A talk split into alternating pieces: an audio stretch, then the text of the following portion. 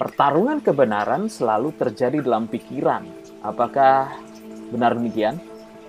Jika Anda sependapat dengan saya, tepuk jidat Anda dan katakan betul. Misalnya saja Anda benci, merasa tidak terima, dijahati, merasa diperbincangkan atau digosipkan, sehingga Anda memiliki pikiran negatif, terancam, bahkan kadang-kadang merencanakan pembalasan. Anda sudah tidak mampu mengendalikan pikiran Anda. Ini saya katakan pikiran jahat.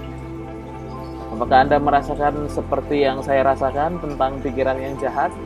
Oh iya, saya juga mengalami masalah demikian. Kalau menurut saya ini manusiawi sih. Tetapi sadarkah sadarkah Anda bahwa semakin Anda memberikan tempat pada pikiran yang jahat, maka Anda akan dibawanya semakin dalam otak Anda akan semakin panas dan akhirnya berujung pada tindakan yang tidak benar.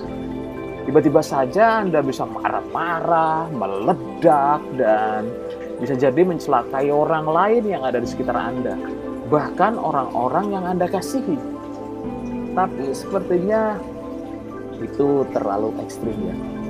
Oke, minimal pikiran yang jahat bisa mempengaruhi suasana hati atmosfer di sekitar Anda bisa mendadak berubah.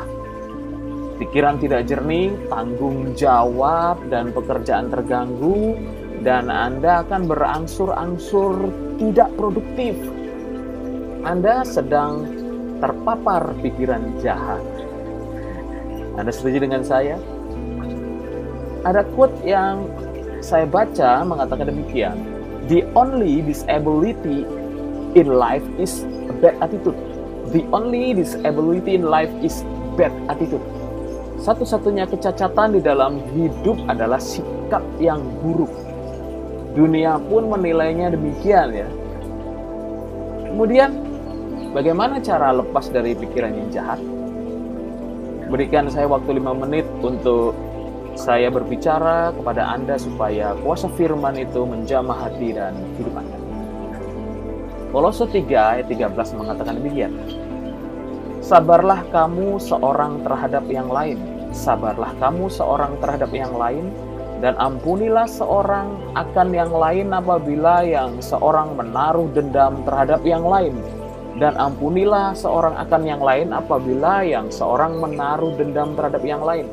Sama seperti Tuhan telah mengampuni kamu, kamu perbuat jugalah demikian. Mengampuni adalah cara yang paling jitu untuk memutuskan rantai pikiran jahat. Jika Anda sanggup melepaskan pengampunan, maka secara otomatis kebencian akan terlepas dari pikiran Anda. Kemudian amarah akan berangsur-angsur reda. Ya.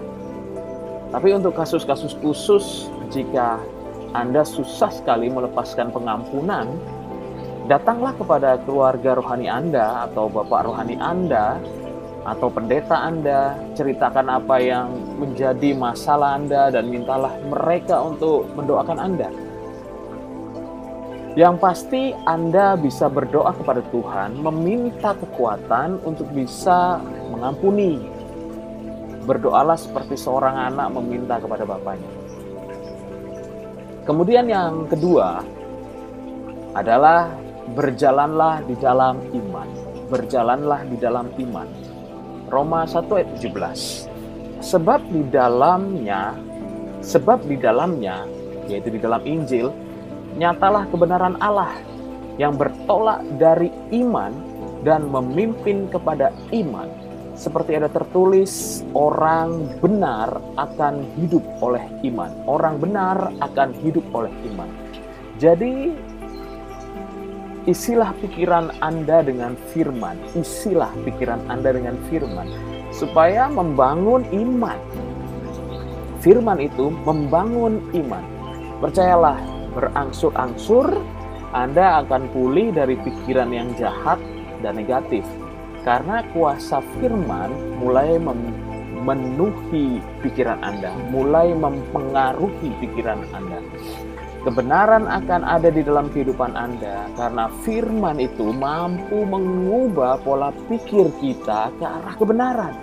Ya, sekali lagi, firman mampu mengubah pola pikir kita ke arah kebenaran. Dan Anda akan sadar bahwa Anda akan membenci kejahatan. Semoga kuasa firman Tuhan menjamah hati dan hidup Anda Tuhan Yesus memberkati saudara.